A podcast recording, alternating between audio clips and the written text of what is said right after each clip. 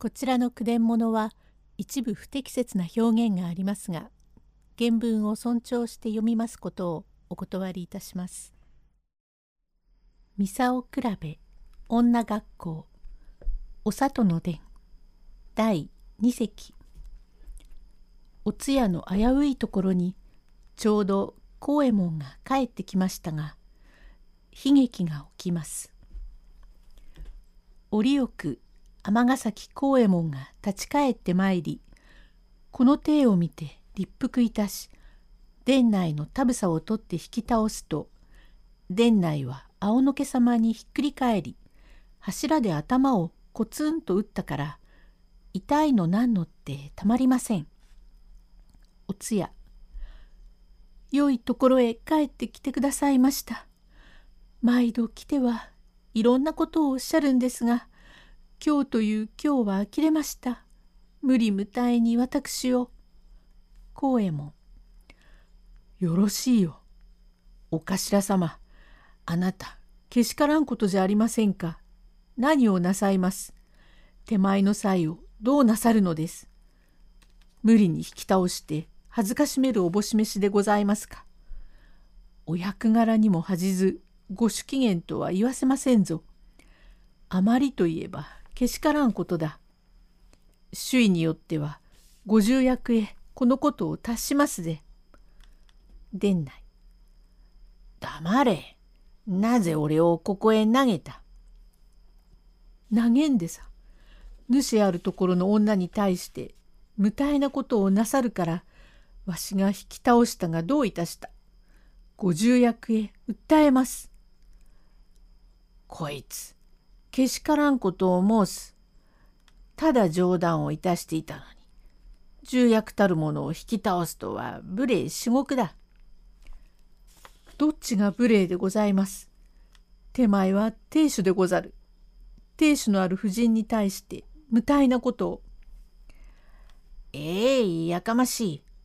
と言いながら、立ち上がりさま抜き打ちに切りつけた一刀が、尼崎幸右衛門の肩先へ深く切り込みました。腕もさえ切れ者も良かったか。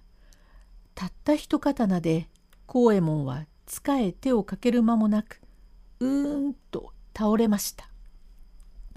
人を切るというものは妙なもので切る時には気が狂っておりますが切ってしまいふっと心づき本心になるともう切り殺して間に合いません。殿内はたまらんと思ったからぷいっと表へ逃げ出す。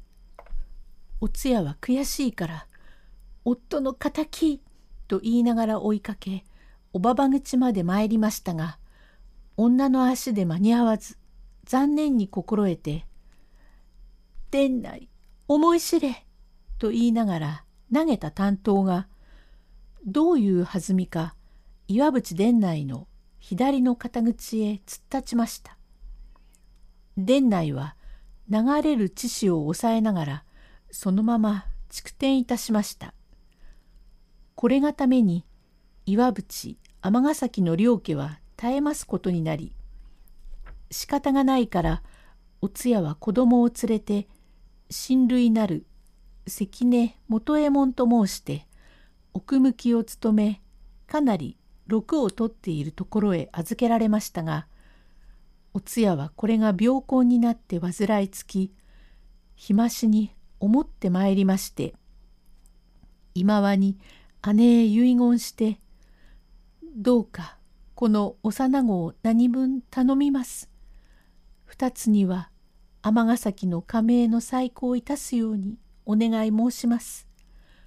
私は名スーツ着てお先へ参りますと子供に念を残してついに帝京4年3月12日に会い果てました。お里は3つの時から関根の宅で養育を受けだんだん成長いたしましたがこのお里の人となりは波の娘とは違い器量はよし裾さばき物の言いようまで申し分なく家中一般の評判娘で16の美しい盛りつぼみの花でございまする。ちょうど元禄13年3月4日のことでお里はおひな様の後片付けをしておりました。元右衛門里やはい。もう皆片付きましたか？はい。残らずもうしまいました。男の武骨の手じゃもみつぶしてしまうから手伝いもできないが一つ一つ紙に包んでなかなか端正なことだ。女の節句というがお客様があるのでお前もどこへも出られんで忙しいからさぞ疲れたろう。白酒がまだ残ってたがお食べな。何？竹が一人でやりましたと？えらいの。豆入りが重箱にいっぱいあったが。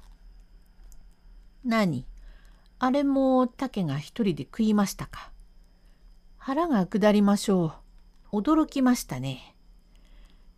じゃあこれからどこかへ連れて行きましょう。五条家へでも行ってみましょうか。こんぴら様へ参詣に行きますか。おじさま、私はあなたに少々お願いがございまして、お節句がご用済みになりましたら申し上げたいと思っておりましたが、どうか私は江戸へ参りまして、旗本屋敷へ奉公がいたしたいと存じ、当から心がけておりますのですが、まだ年がいきませんから、ただいままで申し上げませんでしたが、どうぞ私を江戸の旗本屋敷へ奉公におやり遊ばしてくださいまし。第三席へ続く。